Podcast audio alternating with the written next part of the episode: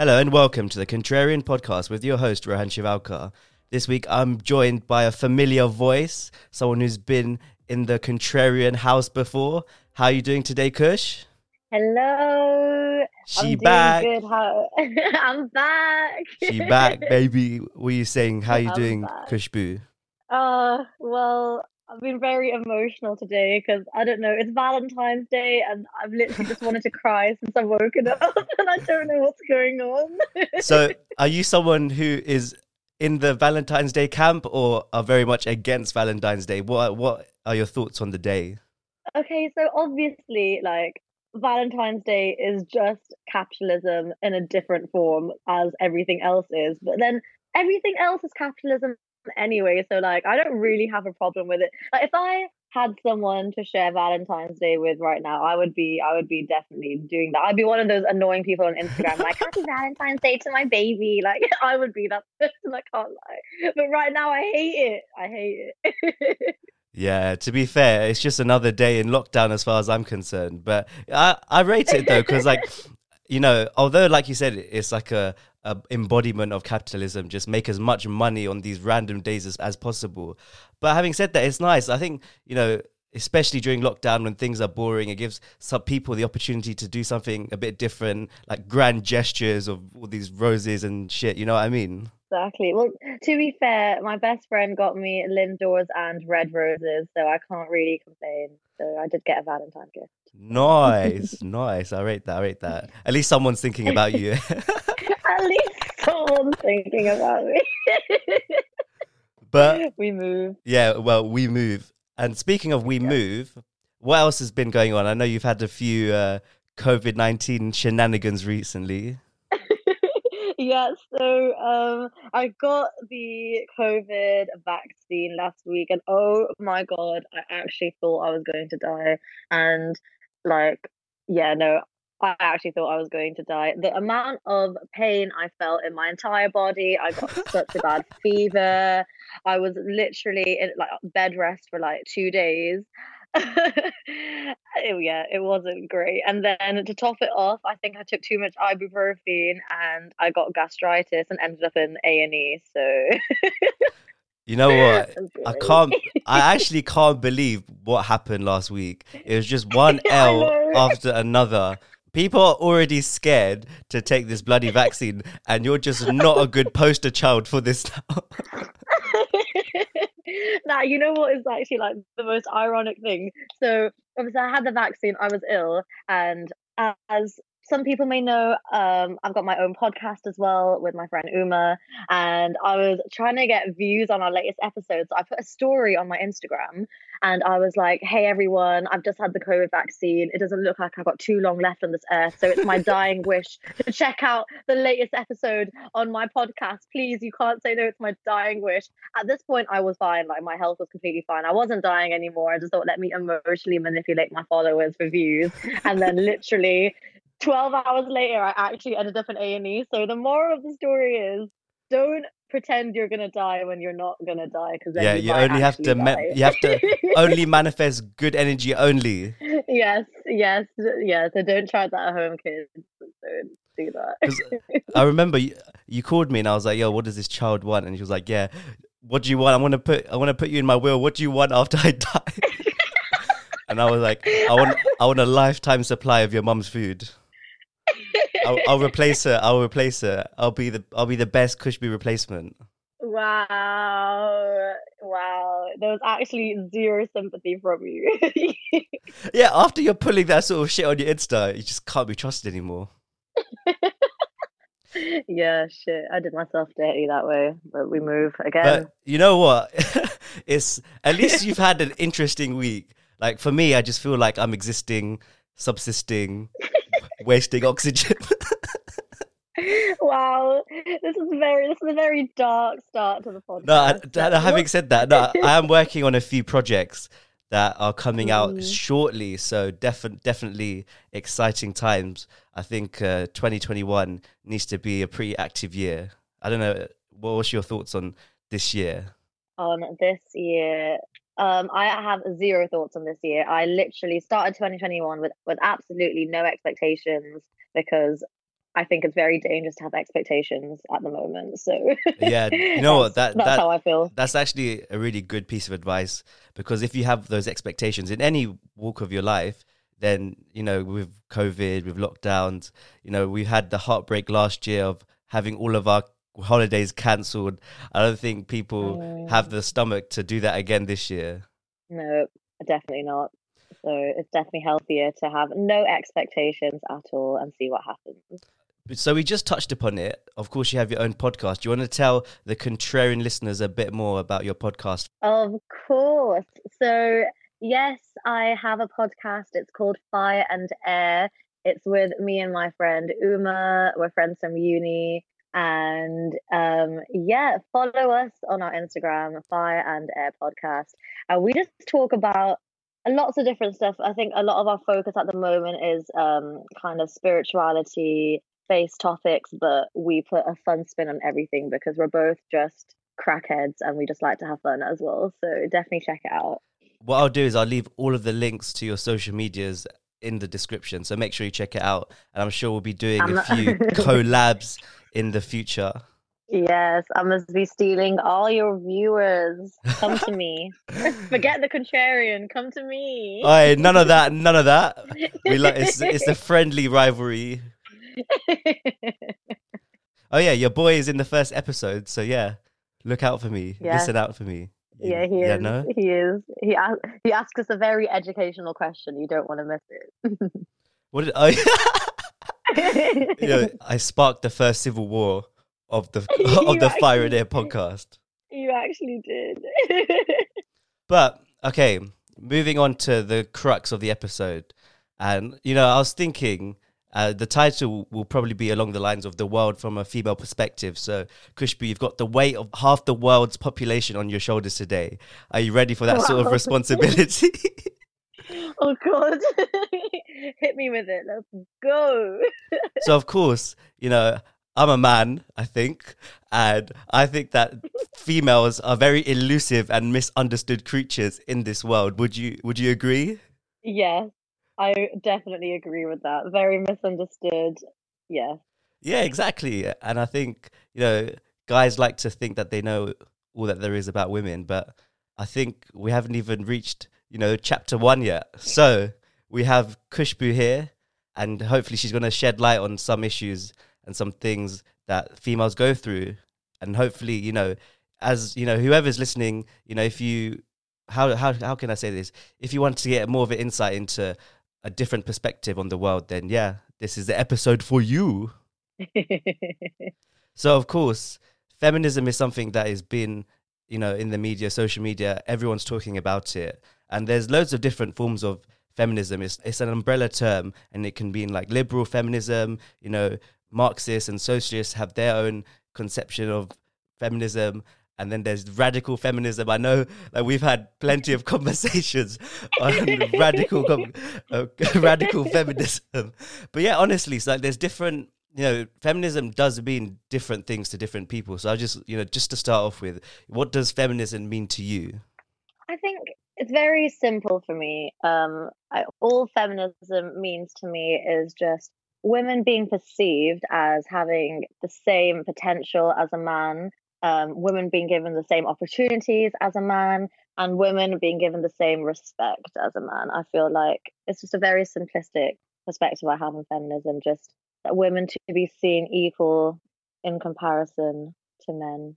Yeah, I, I completely, I completely, I can get behind that definition. I think it's it's good to have a simple definition because then you can really understand it. Whereas, like, I feel like when people start making these really big statements and big definitions that people just don't understand, the message behind it gets lost in a way.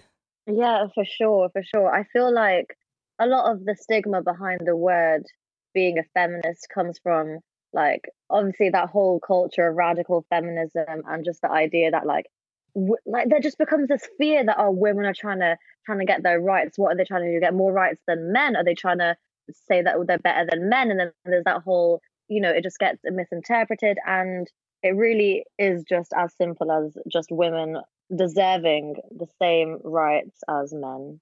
A hundred percent. And funnily enough, I was actually on Twitter the other day and I have a love hate relationship with Twitter because if you want information quick and fast, it's there. But then just you can go down a rabbit hole and just get sucked into these topics and debates that are just mind numbing Mm. because it's just people like to think that they're like got a PhD in social studies and they just you know it's just jarring. I don't know if you have the same thoughts on it.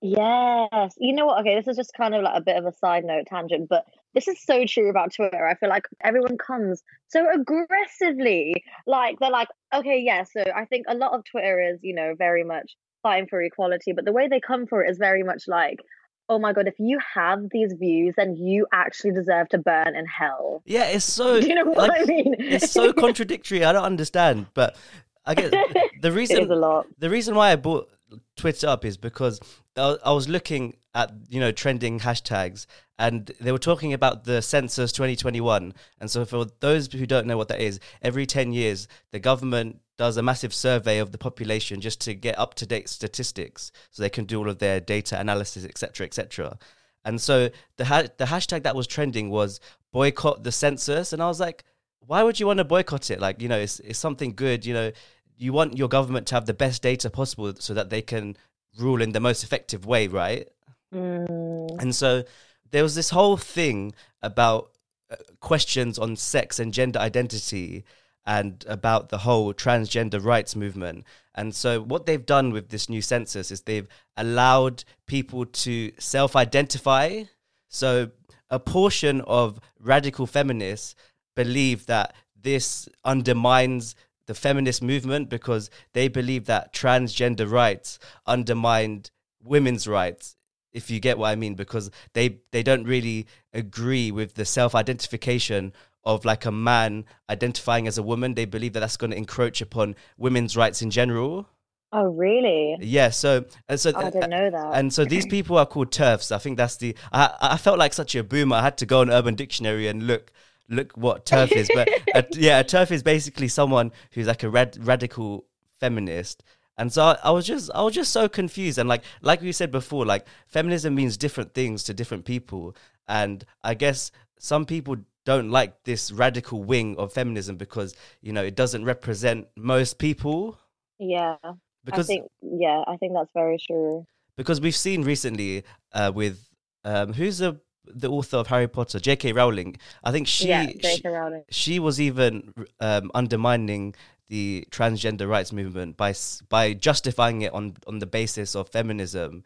And uh, it's just it's it's a weird one because I don't know too much about you know gender and uh, and you know self identification and sex. It's just something that's really elusive. I can't quite understand it, and it's definitely something that I want to do a podcast on in the future.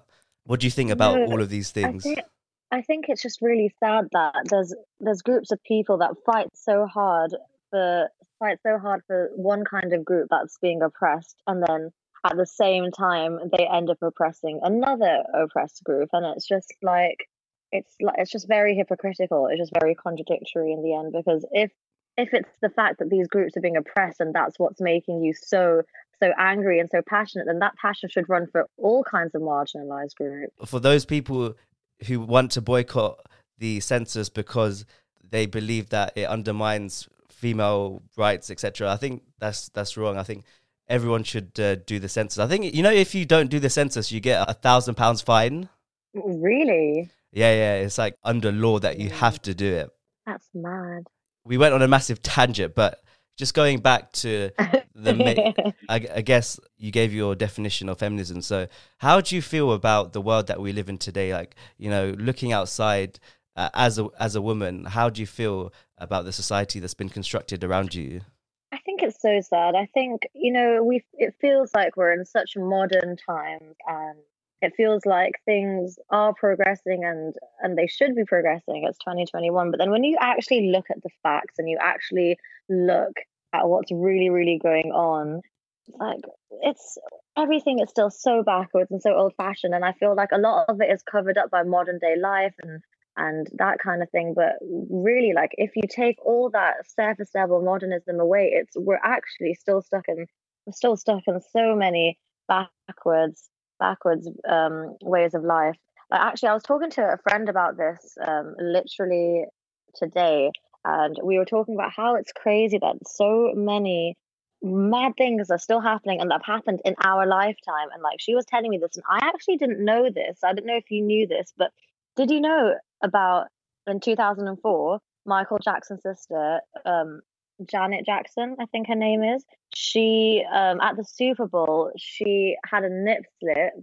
Um, yeah. And it turned out, and then she said that like so she was looking into like the nip slip because she said she just thought it was you know like her dress came down a bit her nipple came out that kind of thing but actually it was justin timberlake that pulled down her like pulled down her dress and exposed her boobs to humiliate her and after that happened obviously it was all over the internet and she just got completely cancelled she was banned from everything banned from future super bowl um super bowls banned from mtv's like she was just completely cancelled whereas Justin Timberlake, like, you know, I'm sure he didn't even bat an eyelid. Like, nothing even happened to his reputation, to his career. And it's just crazy. This happened in 2004. And that's only one example and of like these kind of things happening and it just not being taken seriously. And, and the worst part of the worst part about these kind of stories is that women aren't given sympathy when this stuff has happened. Instead, they are criticized and their career is jeopardized and their reputation is jeopardized.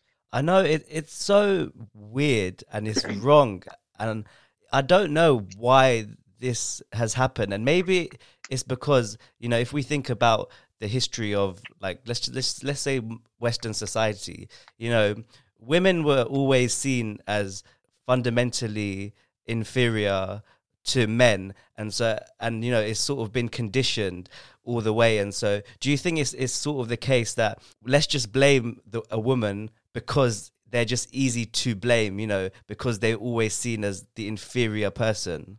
Yeah, I think it's well, it's just years and years and years of socialization and conditioning that it just runs so so deep that a man is considered to have so much power and have so much respect to his name that it would be it's seen like society sees it as impossible to damage that man's respect and reputation whereas a woman who's already so inferior in comparison to a man that you know adding adding this this disrespect to her name really what does it actually do it just furthers the disrespect that's already there to her name whereas exactly. the men they're on a pedestal so it's it's harder to bring that them down from that pedestal whereas women aren't on that pedestal anyway so i think you're right like yeah, just put it on the woman. She's already she's already in the inferior person in society, so it makes sense that these actions are her fault. Like when bad things happen to women and then it, it goes to court and then you've seen so many times where the right judgment never really comes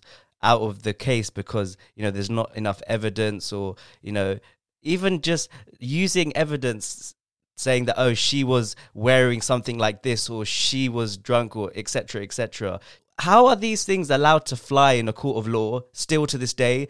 We see in this country and america and then to even a worse extent in, in third world countries like india is it's horrible to see and like you said we have made significant progress but we've still got a long way to go that makes me so angry such a, such a long way to go we have more of a way to go than people even realize.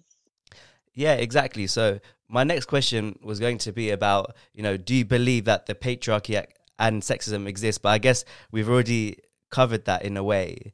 But on a yeah. more on a more personal level, do you feel that you've been disadvantaged by like these structures that are meant to place men above all else? I think I'm really fortunate actually to be from a family that empower women. So I think from so I'm an only child and I think a lot of families have a lot of a lot of people have this if they've been brought up with a brother and then they they get to compare so compare how they get treated versus how their brother gets treated. Sure. Um, and I think that's where a lot of internalized misogyny starts from such a young age because you see this comparison, you don't understand why it, like why it's happening, um, whereas for me, because I've actually I've never had that comparison. I think I've all it's been very easy for me to feel empowered as a woman because I I don't have that internalized misogyny from um from a young age. Um, I think I've I've seen it. The patriarchy have have affected me in very in, in minor ways. I think I'm yet to properly go out into the real world to see how it will properly affect me, if you know what I mean. Like I'm only in my first proper job Sure, out of sure, uni. sure. So I feel like it will hit me, but I've been fortunate enough that it hasn't hit me yet, I think, due to my my family circumstances. It's great that you haven't faced or dealt with some of the the more negative ways that the patriarchy manifests and i get but that's not to say that it doesn't exist and i feel like you know as as someone as a man right i feel like men are given so many more opportunities to thrive and flourish whereas women there maybe there's not that expectation when you think of like you know the traditional you know private versus public life. You know women were Mm. traditionally seen as like the master of the private life whereas like the man would be the breadwinner. And so if we look into the context of like having a successful career that was always a more masculine thing whereas it should it should be more equal. And i guess if we're going to be ta- if we're going to have a more balanced argument i guess a good thing to come out of modern progressive feminism is the fact that you know women are more welcome in in workplaces in terms of when um you know a couple has a baby then there's maternity and paternity leave that's available so i think that's overall a positive thing would would you would you agree Yeah, one hundred percent, one hundred percent. Actually, that um that made me think of a really interesting point. I think a lot of what's come out of feminism is obviously the fight is for women to have equal opportunities, for there to be the view that oh, if a man can do that job, then a woman can also do that job. And I think I think what's happened is is because naturally, oh, like naturally, um, from ancestor times, men have been the breadwinners and women have been the homemakers. Yep. And those are the those are the roles that women and men naturally took. And you kind of see it in like every kind of species level you know you see it with animals you see like you know the the women um the female animals they'll be looking after the cubs they'll be looking after the babies um and then the men will be the the men animals will be the one the men animals the male animal the male animals will be the ones to like fight and hunt and you kind of you kind of see this happening like on every kind of species level. With women like women naturally do have a stronger maternal instinct than men. Women naturally do have more empathy. They do have kind of all those ingredients that would um would i guess push them towards taking that homemaker role rather than taking that breadwinner role. Yeah. But what's happened is over time that women were oppressed for that role. So women were seen as weaker for taking that role. So it was just like right from like right from back in the day, women are seen as not as strong, not as clever, not as respected because they aren't the breadwinners. And I think that's where it went wrong. I think see personally, I don't think it went wrong where that women took the homemaker role and men took the breadwinner role. I think what went wrong was that women were oppressed for that role because then then they were made to feel weak. And then I think then feminism started and they started fighting out of these social roles um and you know try to like say that we can have the same jobs as men which we can of course but i think the problem is that instead of trying to do that i feel like a lot of us we should be proud of the homemaker role you know that is our strength like the that is actually such a hard role compared to probably most other careers out there looking after the home looking after the child like that is that is so much strength in itself but because even now women see that role as being the weak role that do, do you know what i'm saying Yeah, no, like it's such it's such yeah. an interesting perspective. And when I was doing econ in my degree, I remember we studied a module about like economic output, and so obviously you can you can measure economic output if you're working a job, but you don't measure the output of the like homemaker role. And you know it's fundamentally important work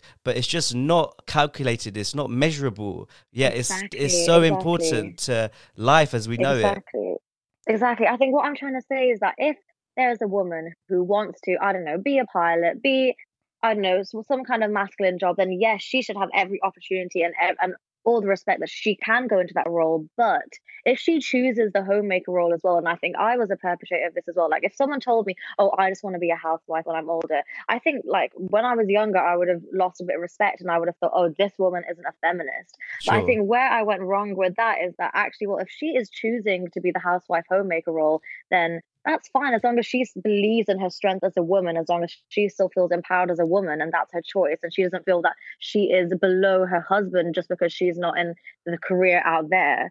So I think, yeah, it should be, it's all about opportunity. Like, yeah, if, if a lot of women naturally fall into the homemaker role, that is okay, but there's so much strength in that, accepting there's so much strength in that. If they choose not to fall into that role and they want to venture outwards for there to be opportunity and respect to be able to do that as well and not to be seen as weak in any choice that they make. You know what? Because you've actually nailed it right on the money.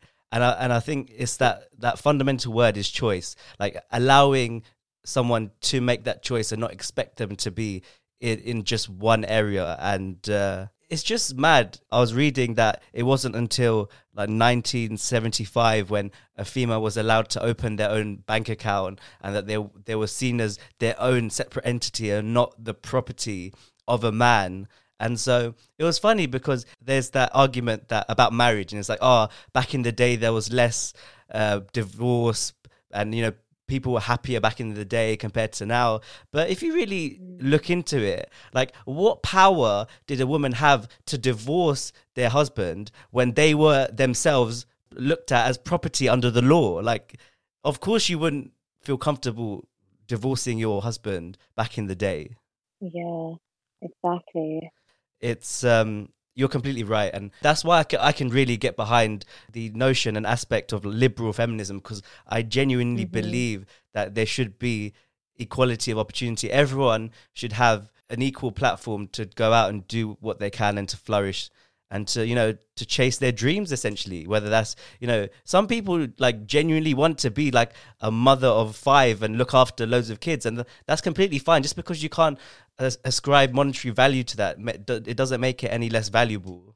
Exactly exactly. But i think because society sees that as the weaker option and and now women have been seeing that as the weaker option. And I, I mentioned earlier this idea of internalized misogyny and like, what i mean by that is because I mean, right from birth, women are given less opportunities and they're they're basically made to feel less important, less special than a man. And that feeling right from childhood, whether they can pinpoint it or not, that causes so much internalized oppression where they start to have their own self beliefs that have been conditioned over time that they are not enough because they are a woman. And these are all this is all like happening on the subconscious level. Do you know what I mean? Like it's not like, you know, all women think, oh my God, I'm not the same as this man. But it happens on a subconscious level because that's how we've been socialized. We've been socialized to made to be made to feel inferior. And I think I think real change actually can't happen until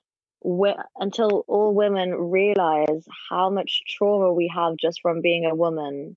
Yeah and, for and, sure. and heal that and he and heal that and empower ourselves as a woman. I feel because it's just all we know like this is the only reality we know which is the patriarchy which is our inferior like our like us being inferior. And because that's the only reality we know we don't even recognize it as this trauma that we need to heal before like you know big big big change can progress. And actually I say this a lot actually, and I feel like real change, real equality between the genders will never be able to happen until women stop being sexist to themselves. And like you'll find a lot of the sexism happens from female to female. You know that little speech that you get just gave, yeah, it gave me the chills. I was like, yo, Khushbu for president.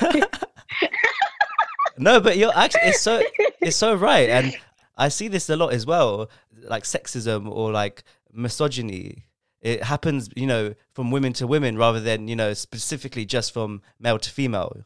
No, exactly, exactly. It's because it's because this is our belief system now. Like we have been made to believe that this is our worth, and we project that worth on ourselves, onto each other. And like, okay, so for let's give some examples of what I mean by that. Like really little examples, like you'll find slut shaming happens the most from women to women. Like if you if like there's a group of women, like group of girls are talking, they're like, oh yeah, like that girl, yeah, she slept with everyone, she's such a hoe, da da da. Like you'll find a lot of it happens in female group chats, and like you'll find okay, like for example, if you if someone's boyfriend cheats with another girl, the girlfriend will more times they'll go to the girl that they cheated with instead of the actual boyfriend and have a go at her.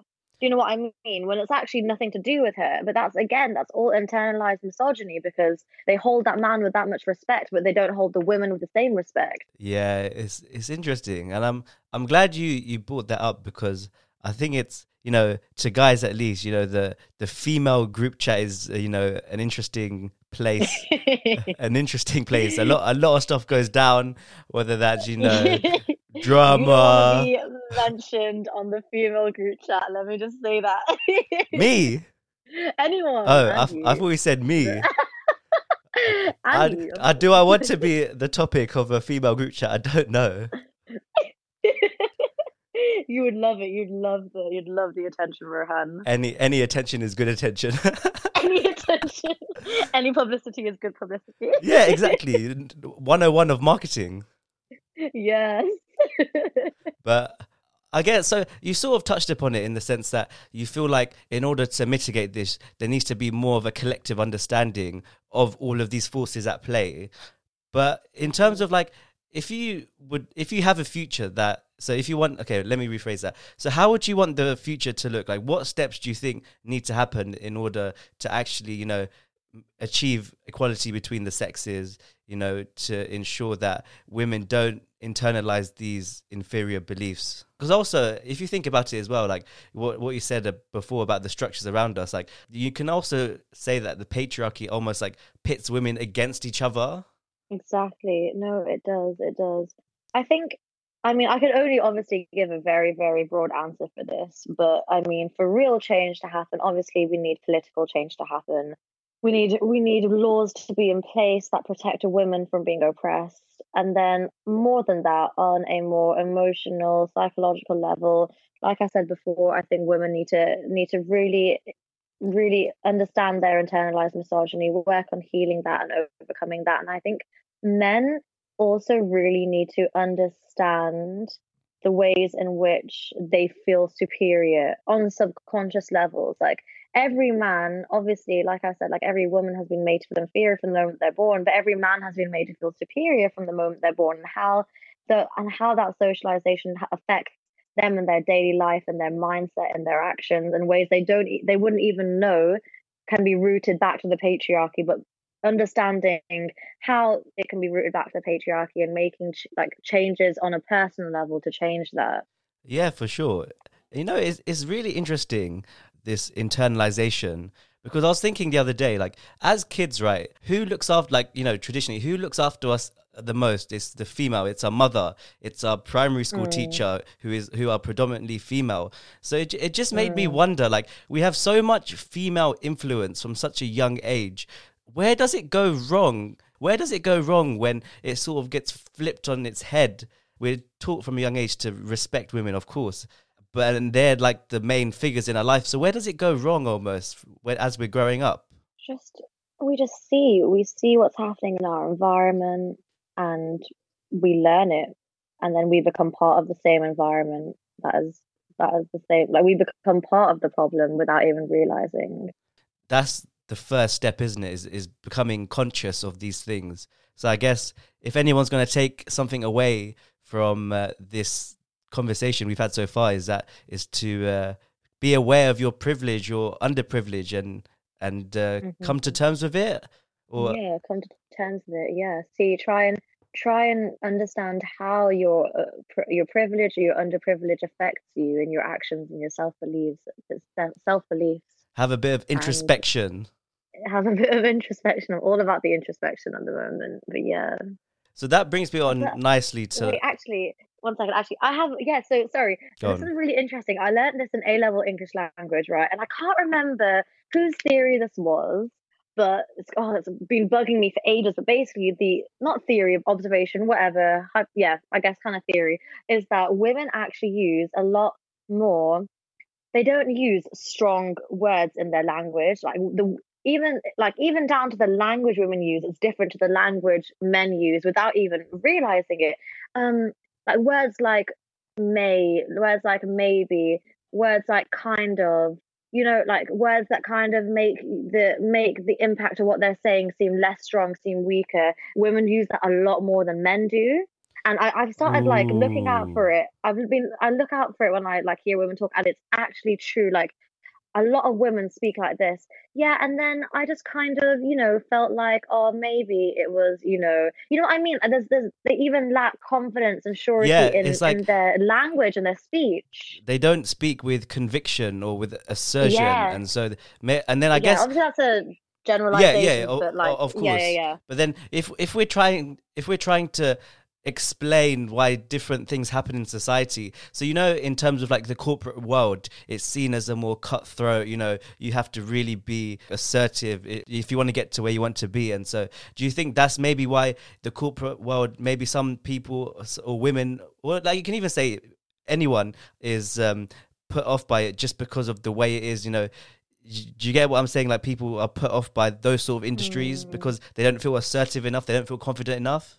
Yeah, definitely, definitely. I think it's intimidating. It's intimidating because we're not taught to be that confident. We're not taught to be that assertive. Yeah, it's mad. And to be honest, like right now, especially like because I'm in the process process of applying to jobs in the corporate world, and I have noticed a big cultural shift that's going on. Obviously, it's still in its infancy, but you can definitely see, you know, having spoken to partners of big firms, they're saying that they're really trying to push ini initiatives to make these industries more welcoming to, you know, all people, not just one specific character type. Oh, really? That's so good. Yeah, honestly, like, like like you said, you know, definitely some kind of progress. we're not we're not we're not in a perfect society by no mm-hmm. means, but it's nice to see these small changes, and it's a it's a long process.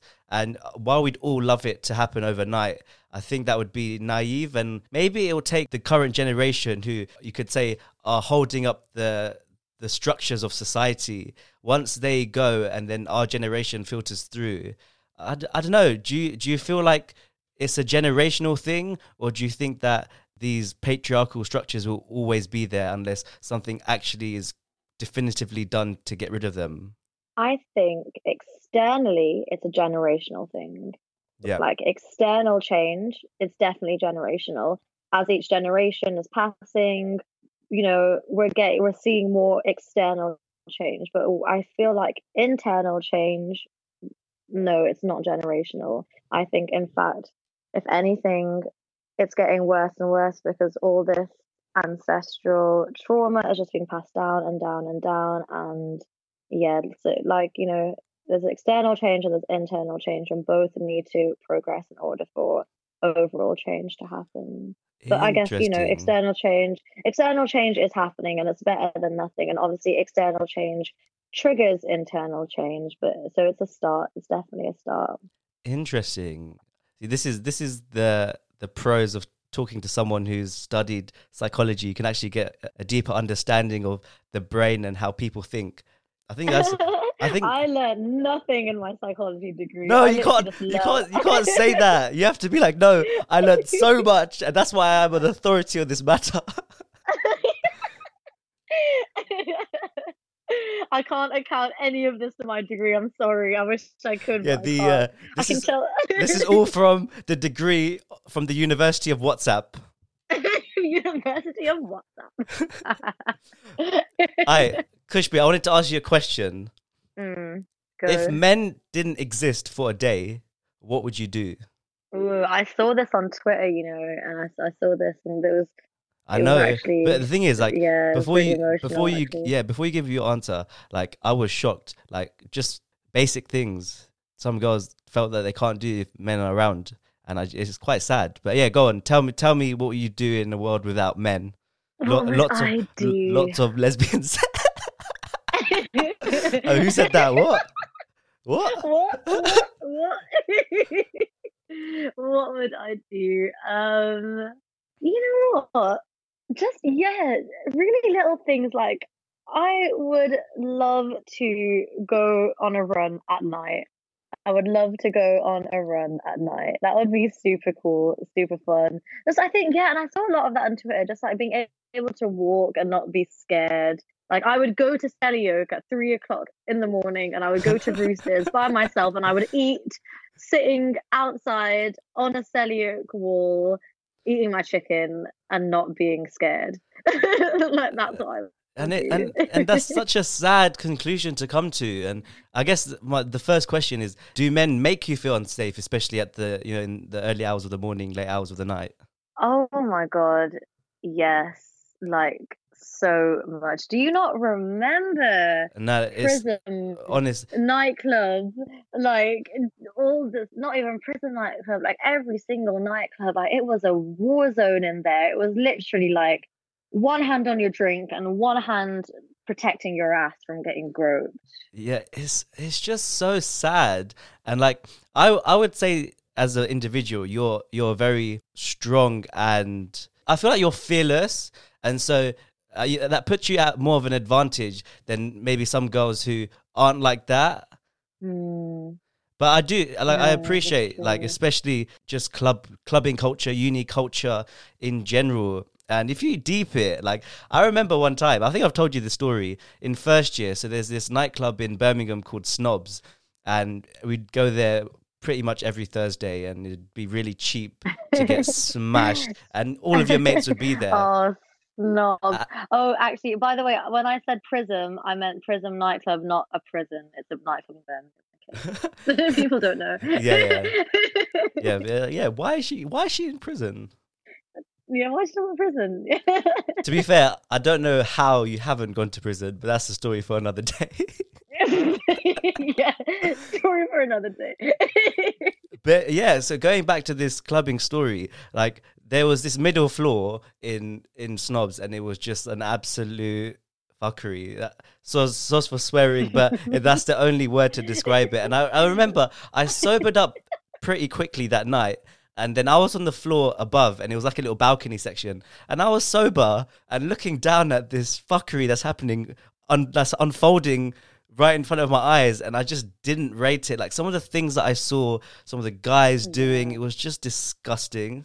Actually disgusting. And you know what? This, so obviously, like in the nightclub, for some reason, there's there's a different set of laws and there's a different set of rules. There's a different set of what's acceptable and what's not acceptable. Obviously, everyone's drinking, so like when you're drinking, I think you know a lot of your, your not I think well a lot of your inhibition is just gone. So a lot of the way you're acting is very pri like what's the word primal primal instinct primal a lot of yeah instinctive like your behavior becomes more instinctive than um than anything else and i feel like that can so the fact that men feel like they have some kind of right over any woman's body in the nightclub and that's why so much sexual assault happens in clubs so much groping and i literally don't know a single woman a single woman and i'm being completely honest when i say that that's gone clubbing and hasn't experienced some kind of sexual harassment sexual assault. And i know in my own personal experiences when when a man has, has touched me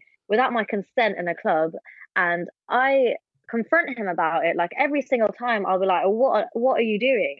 And there's been some times where they've been like oh i'm sorry i'm sorry like for real.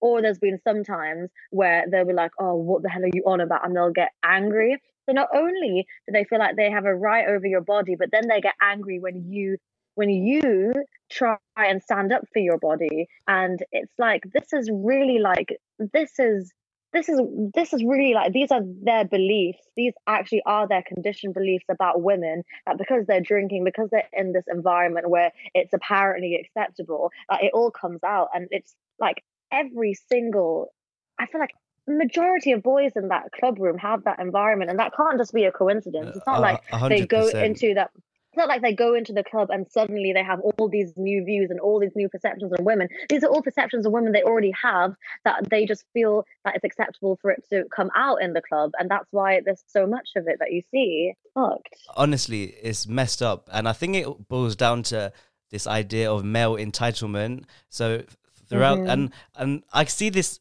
specifically and most prevalent in you know the South Asian community with brown boys, like this idea of you yeah. know male entitlement specifically, yes. and it's because like if you see we, we talked about this earlier about how like a boy is raised compared to a girl like they're always put on this pedestal they're basically all of their indulgences are given into by their parents so they just get what they want and so if they if they live like that throughout their childhood where anything they want could possibly want they get and then as soon as we go to university where they get more freedom then that entitlement translates into the real world, and that's the issue.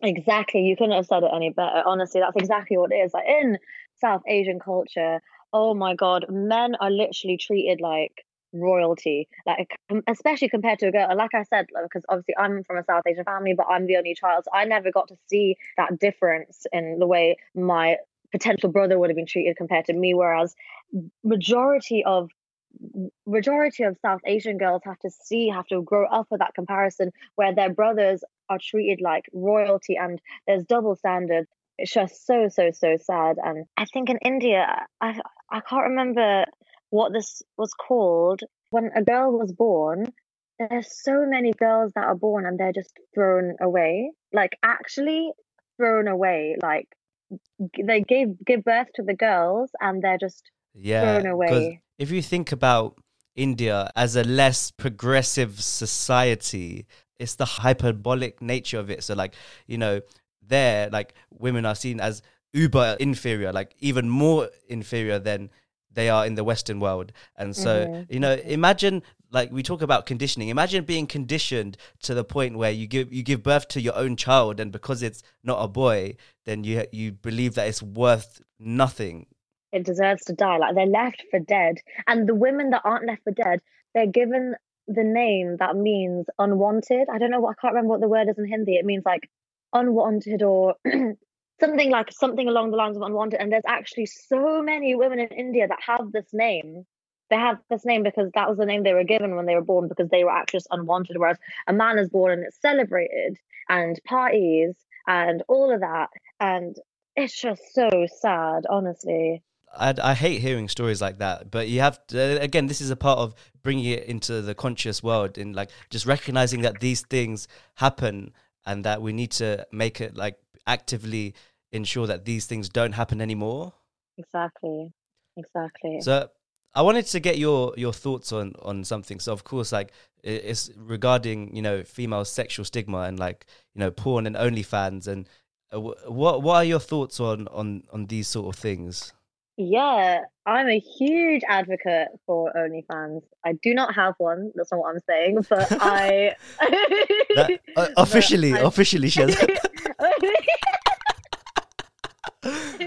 Not yet. Stay tuned. Stay tuned. But um, yeah, I feel like OnlyFans. Well, I think it's just so clever because I mean, if we're gonna be oppressed, then we may as well take some advantage out of it. Like if we're gonna be sexualized and if we're gonna be objectified, like we may as well, you know, make some money out of it. Do you know what I mean? I think it's I think it's very clever. Fully. and also the good thing that I like about OnlyFans, amongst other things, is that it, it, it gives. anyway, back to my point. Like you know, in the t- traditionally in the porn industry, yeah. like the the female becomes like the property of the like the companies, whereas OnlyFans is bringing back the autonomy mm. to to that individuals. I think that's extremely important. Like you said, if people are making money off these sort of things, it should be your own self that is making money from it. Exactly. Exactly. Like if there's if we can't if change isn't happening, then we may as well just take advantage of it and make some money out of it. And actually, you know what?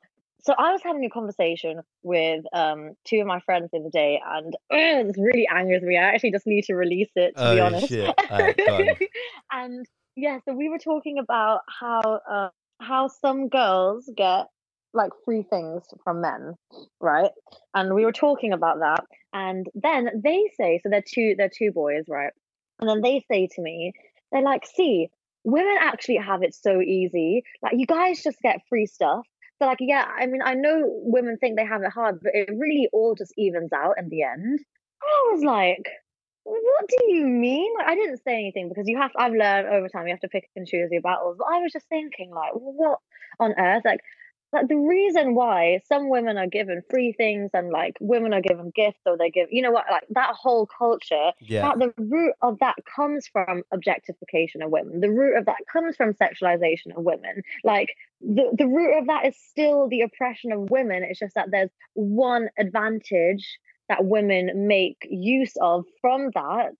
But in reality like that doesn't make it okay Yeah, exactly. And I guess it's all about alternative motives. Like you have to think beyond the actual act itself. Like, what is this present for? Mm-hmm. Is it is it a, is it an exchange for? Is it a transaction? And it's it's really horrible exactly. to think of it exactly. as these sort of things. But you'll be surprised how many boys actually believe if if they give girls X Y Z, then there's automatically that uh, expectation of something to be returned. Yeah.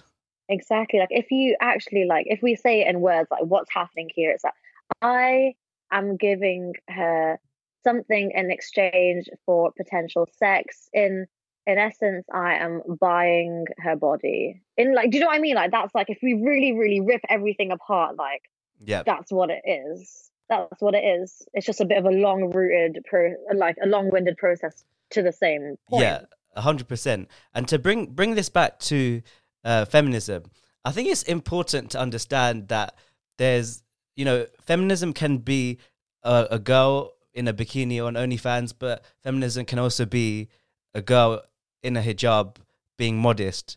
So, exactly. it, and it, it can be all of these things. And I think this is an internal struggle as well between feminists because, you know, one feels liberated while the other mm. one feels like that's disgusting. So, you know, it's, it's all these different things that we have to grapple with. How do you feel when people say, or specifically boys say, she is for the streets? Oh, oh. I, I feel rage. That is what I feel. but like like if we go one step deeper like what is it about that that makes you so angry it's just the whole concept that if a girl has a high body count she is seen as for the streets so she's seen as just uh, like less valuable or like someone yeah, who exactly. is, doesn't have worth like maybe? Exactly like those are the connotations like she's like she's just an object for the streets. Yeah exactly like it devalues her it dehumanizes her. Whereas if a man has the same body count like he is respected. Oh he's a lad and this is king. like this is like the these are the double standards right? And and again this is another thing that's been socialize. It's normalizing these things, which is like a worrying thing as well. Yeah, and you know what? That really also comes from the idea that women aren't like seen to be allowed to be as sexual as men when really the reality is that like women are just as horny as men like we're just not allowed to like th- show yeah, that we I, I, are. yeah yeah yeah i feel like yeah it's, it's it's more acceptable for men to to be to have a high libido, if we're going to be technical about it. Is but... that you, yeah? Coming through with the technical facts. Yeah, exactly. But yeah, and but when really like women are just as sexual as men, and you know that just comes that just plays into the whole entire sexual stigma that we have, um, where like the whole concept of sex is built around a man a man's pleasure. Like and, and women women also see sex as a man as like being for a man's pleasure without even realizing it, that that's what they feel. Like i remember when i had this epiphany and i was like oh my god like like all like sex is just made well in society sex is just made for the male orgasm. When the man orgasms sex is over. It's done. Yeah. and you know what? And like, you know, that's it. It's finished, and that's just accepted. That's accepted on the man's part, and that's accepted on the woman's part. Like, majority of women feel satisfied that the sex is over when the when the man's finished, even if they haven't, and that's accepted. You know, like for majority of us, because that is what has been inbuilt into us that that has that is the goal of the goal of sex is for for that man's pleasure. And then women also then feel satisfied that they've given that man that pleasure and they feel that's it job done. You know what i mean? Like that's again another example of internalized misogyny that most women don't even realize that the root of that is internalized misogyny but it is. Mad. Well to all my dudes out there you know what you got to do now. You know what you got to do. You know what you got to do and but, like also the whole concept of like fake orgasms, like yeah, it's okay, yeah, it's funny. But if you look at the root of that, like why are women why are so many women faking their orgasms? And if you actually look at the statistics of women faking orgasms like it's mad, like I I don't know a woman that hasn't faked an orgasm. Like I don't know one. And like we can laugh about it, but like again, the root of that is that why are we having to fake it? And it's because you know we there's a part of us that that has the orgasm anxiety, that has orgasm fear, that we don't feel like, you know, we deserve that orgasm and that we don't want to disappoint the man. Like we don't want the man to feel like he's not good enough, that he didn't make us Yeah, orgasm. no, no, you know what I mean? I, I, I completely understand that, and uh, I don't know. It's just while you were saying that, I was like, I'm pretty sure I've done it once before. Have you? Because how? how? nah, because okay, is this a story? Okay, yeah, I'm gonna just summarize it.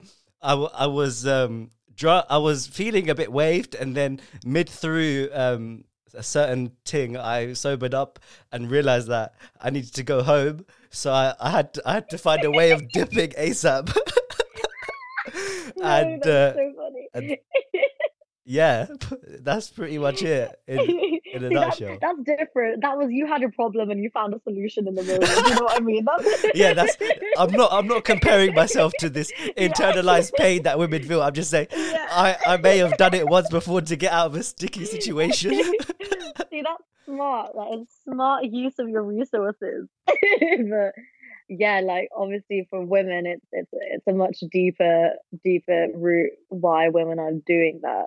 And I think for any woman hearing this, enough. Okay, if he didn't make you orgasm, he didn't make you orgasm. He doesn't. He doesn't deserve to feel like he did because he didn't. Okay, so stop it. yeah, it- and if anything, you're feeding. You're feeding into this. Uh, this you're feeding into their ego, which can't be good. Exactly. Exactly. So of course, like talking about sex and stuff, obviously we have to bring up contraception because it's important to have safe sex, people. And Use a condom, everyone. Exactly. And this is another thing as well how, like, you know, there's an expectation of like a man to ask a woman to use female contraception, which is obviously more invasive compared to just wearing a condom, you know? hmm What are your thoughts on on that? And because like obviously everyone knows condoms are not ideal, but you know, at the same time, you know, it's the best way of having safe sex. Yeah, again, again, it just feeds into the whole idea that sex is created for man's pleasure. So obviously, you know, I guess a condom reduces male satisfaction somewhat, and you know, they can't have that, can they? so, so let a woman fuck up her entire hormonal bodily system just so for those uh, like 20 minutes he can feel a little bit more you know and we do it because we don't deepen like that and we all we all do it and like, I think you're I think you're being very generous. Twenty minutes, you mean five five minutes. well, you're I mean, really what? yourself. You're No. really outing yourself here. you're not really selling yourself. you know, and another thing that I've seen on social media is, um, you know, females being like, uh, well, if you expect us to do this to our body, would you ever consider? Is it a vasectomy when you like snip or like you tie up the the yeah, tube? And and yeah, then vasectomy. and so people are like males were like, no, we wouldn't do that. But I guess again, it's that imbalance, and it's like you know that expectation on one and not the other. Yeah, exactly.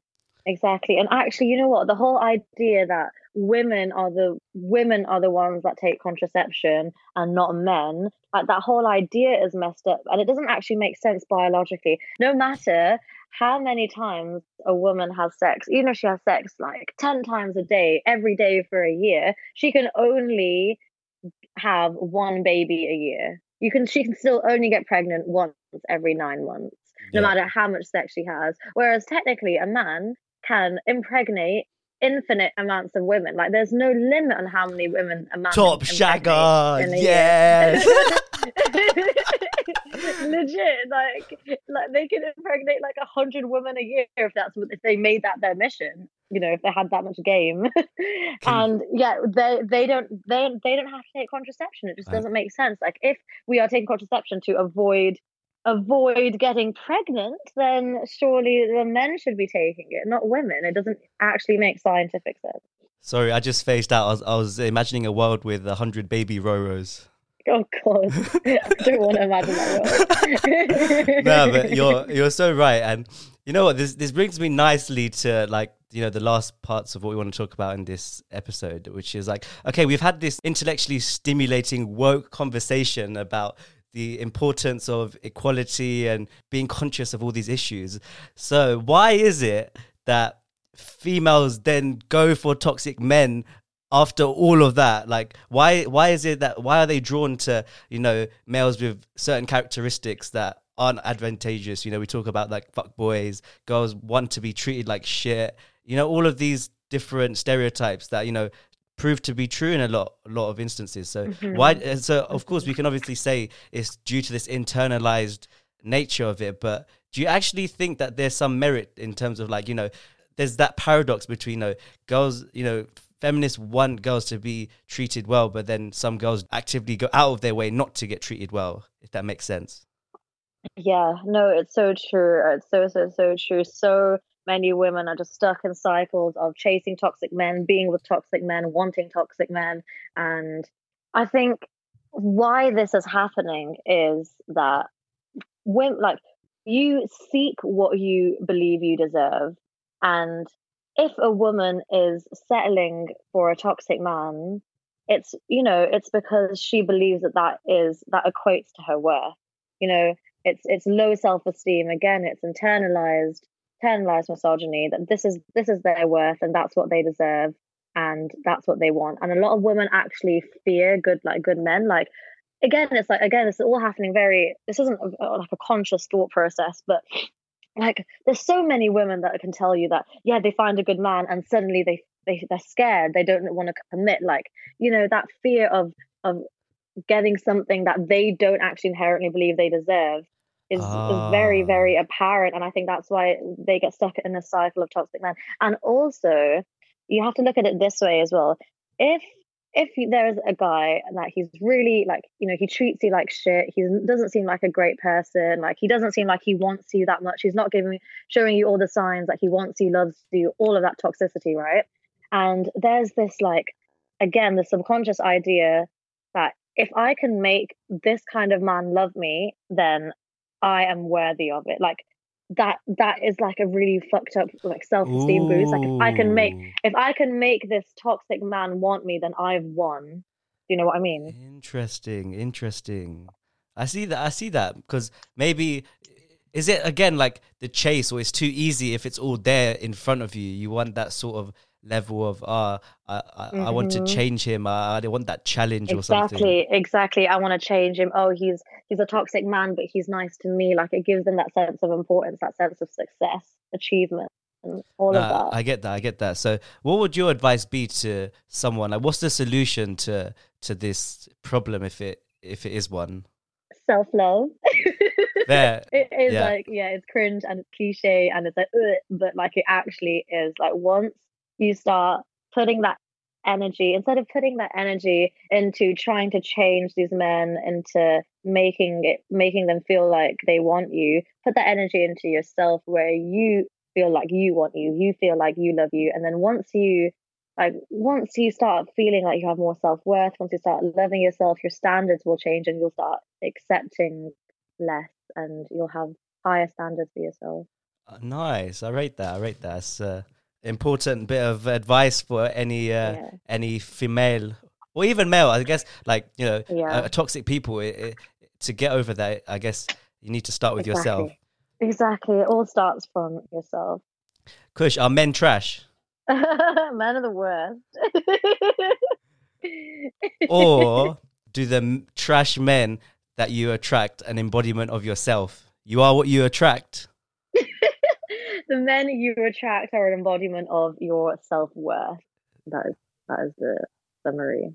But obviously, men are trash is is become a bit of an anthem now amongst the female population. Is it something that you see more as a joke, or is it something that you can actually get behind?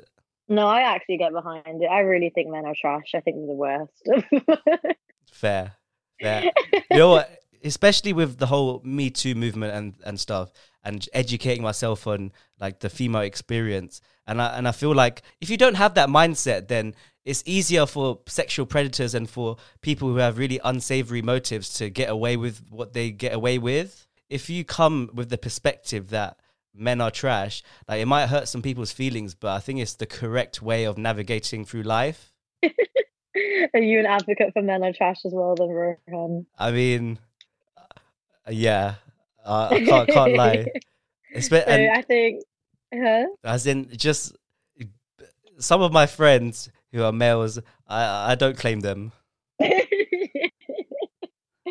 oh god so i think that's a good conclusion to this whole episode uh, the world from a female perspective men are trash Ish. So of course, we talked about a lot of things in this episode, and I hope that um, me and Khush were able to shed light on some of the experiences that females go through, uh, because it's important, especially uh, you know, men and women are very different, and you know, we each go through very different lives, and, and it's always important to get insight into how someone else thinks in order to be more empathetic and to be a better person in life, I guess. So obviously, thank you so much, Khush, for being a wonderful guest and educating us on the other half and how the other half lives. No problem at all Thank you for listening to this week's episode of the podcast. Hope you enjoyed it. And we'll see you next week for another episode of the Contrarian Podcast. Peace out. Thanks, Khush. bye.